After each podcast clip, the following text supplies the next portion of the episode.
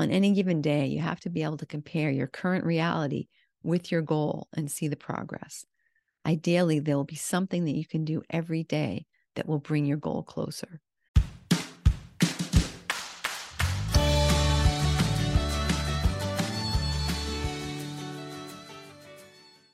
Hey, Women Creating Wealth fans. Do you know that I started this podcast as a desire to help you, women, to get involved in real estate investing, to get curious about real estate investing and hopefully to actually buy a piece of property on your own or or to get involved in some other way right? We've through the weeks and months and years we've talked about different ways of being invested in real estate perhaps without even owning a piece of property yourself. So I want you to know today, though, that that journey, this journey toward education and trying to help women to become successful in real estate investing, started with my book. It started when I wrote this book, Empower Your Inner Millionaire, a woman's guide to financial freedom through real estate investing. And so for the next few weeks, actually the next 10 weeks, we're going to be reading this book together. And I hope that you'll take this opportunity of the fact that we're reading it together to ask questions, to get clarification, to spark some conversation that will help other women, not just you, to get um, some of these questions, some of these blocks, some of these things that have been holding you back, to get those out of the way. And so we can all just jump in. And this book was meant to be like a primer. I wrote this book just as a way for people to get a really big overview on real estate investing, some of the different ways, comparing some of the different things that you could potentially do. So let's get started. Empower Your Inner Millionaire, a woman's guide to financial freedom through real estate investing. Introduction Whether you think you can or whether you think you can't, you're right. Henry Ford. The major fortunes in America have been made in land. John D. Rockefeller. My, par- my parents bought their first home, a two bedroom cape, in 1963 for $4,000 and sold it in 1970 for 15500 The current market value for my childhood home is $361,000. Like many of us, my parents sold that house to buy another. But imagine if they'd held onto it, collected rent every month, and invested some of the equity in other properties.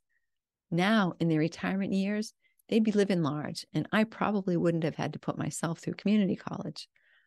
How about you? Are you going to doom your kids to mediocrity and a third rate education, or are you ready to create a legacy?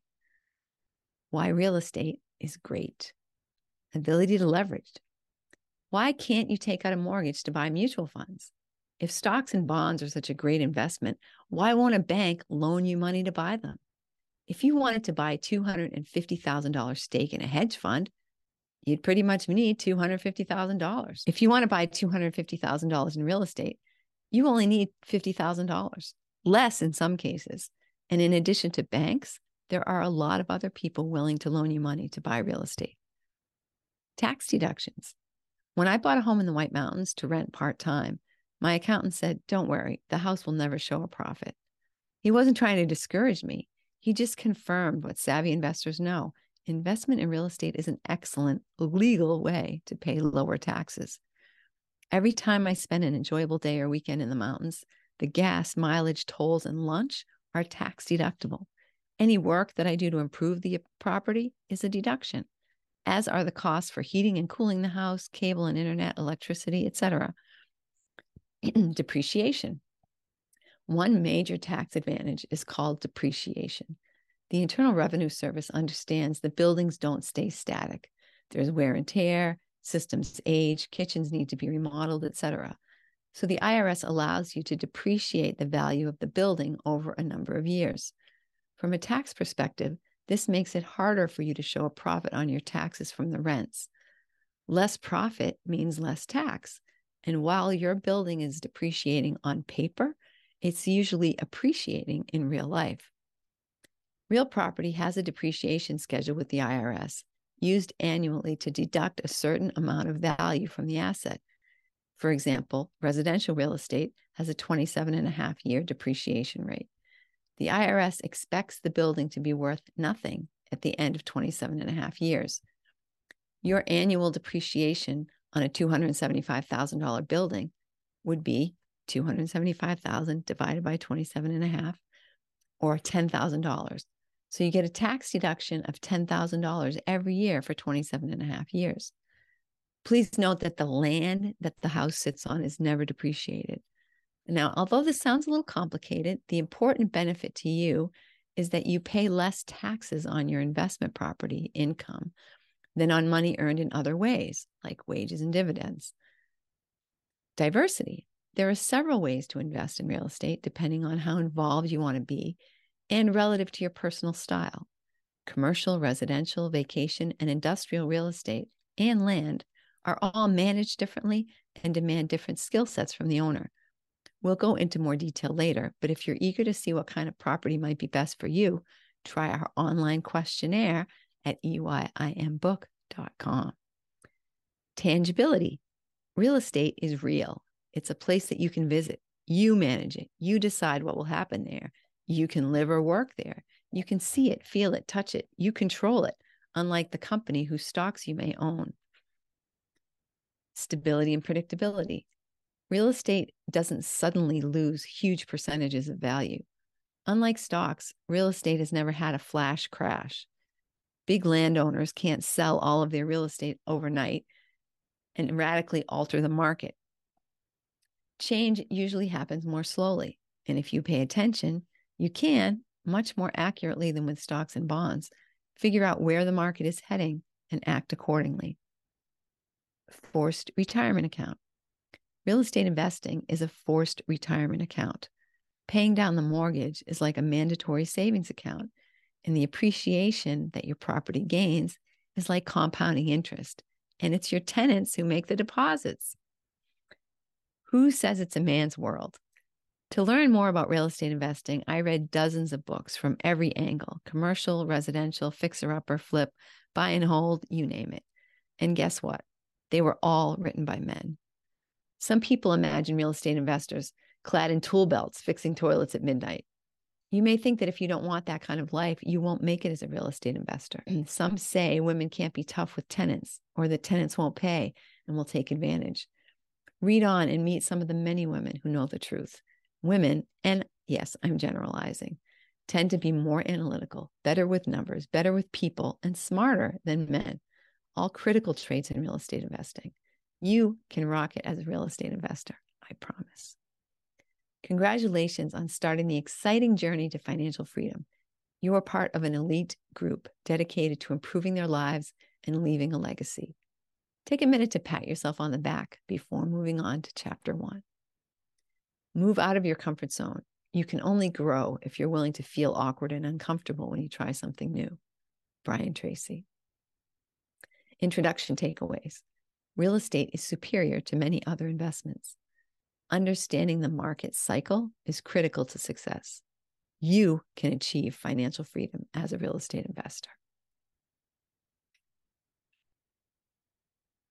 Chapter one What the heck do you want? If you don't know where you're going, any road will get you there. Lewis Carroll. Goals for chapter one understand what you want real estate to do for you ensure that that is in line with what you want for your life and create smart goals. Is this a touchy-feely book? The first questions I ask when working with new client with a new client are what are your goals? Where do you see yourself in 5 years? Sounds like your last job interview, right? It's true. Goals are an important predictor of success in the corporate world. Once you know where you want to go, finding the right road is much easier.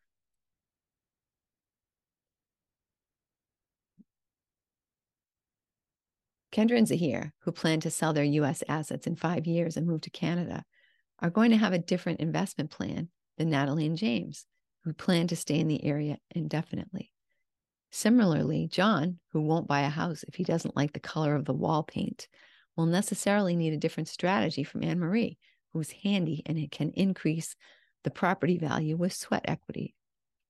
If you want to retire in 30 years with $4,000 in monthly income, you will have a very different strategy, a very different investment strategy from someone who wants to retire in five years with $10,000 a month.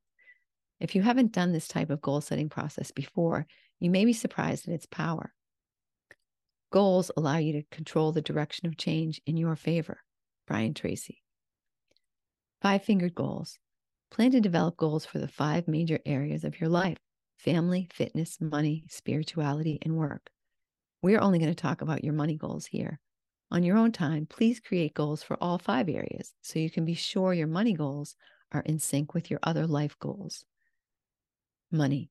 How much money do you need each month to live the life you want? At what age do you want to retire? Think about all your current expenses alongside other costs you'd incur if you weren't working and had more time to do other things. Will you stay in your current house? Will you remain in the area or move to a place with more agreeable weather or a lower cost of living? Will you travel? Will you join a country club? Will you entertain more or less than you do today? Maybe you'd like to keep working in a job that's more fulfilling, but that pays less. Maybe you want to live a nomadic life, buying, renovating, and selling property in a new area each time. Visualize the life you would ideally like to lead, and then we'll figure out how to fund it. Smart goals. Most of what I know about goals, I learned from Brian Tracy. His book, Goals How to Get Everything You Want Faster Than You Ever Thought Possible, introduced me to the nuts and bolts of goal setting. Before that, I believed in easy goals like write a check to the law of attraction on the eve of the full moon that didn't require a lot of thought and that I never actually believed. Setting SMART goals clarifies your thinking and positions you for success. Specific.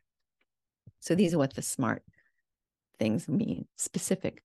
Why isn't writing a financial goal as simple as saying, I want to be rich? Imagine that you're writing a screenplay for your future self that someone else will direct. You have to be as specific as possible. What does it actually mean to you to be rich? What will your life look like?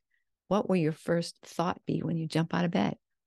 Help the actress who will play you understand your motivation. Measurables. In the case of goals, it's not gauche to talk about money. How much do you actually need to live the life that you have specifically designed? After doing my budget, it turned out that I only need $500,000.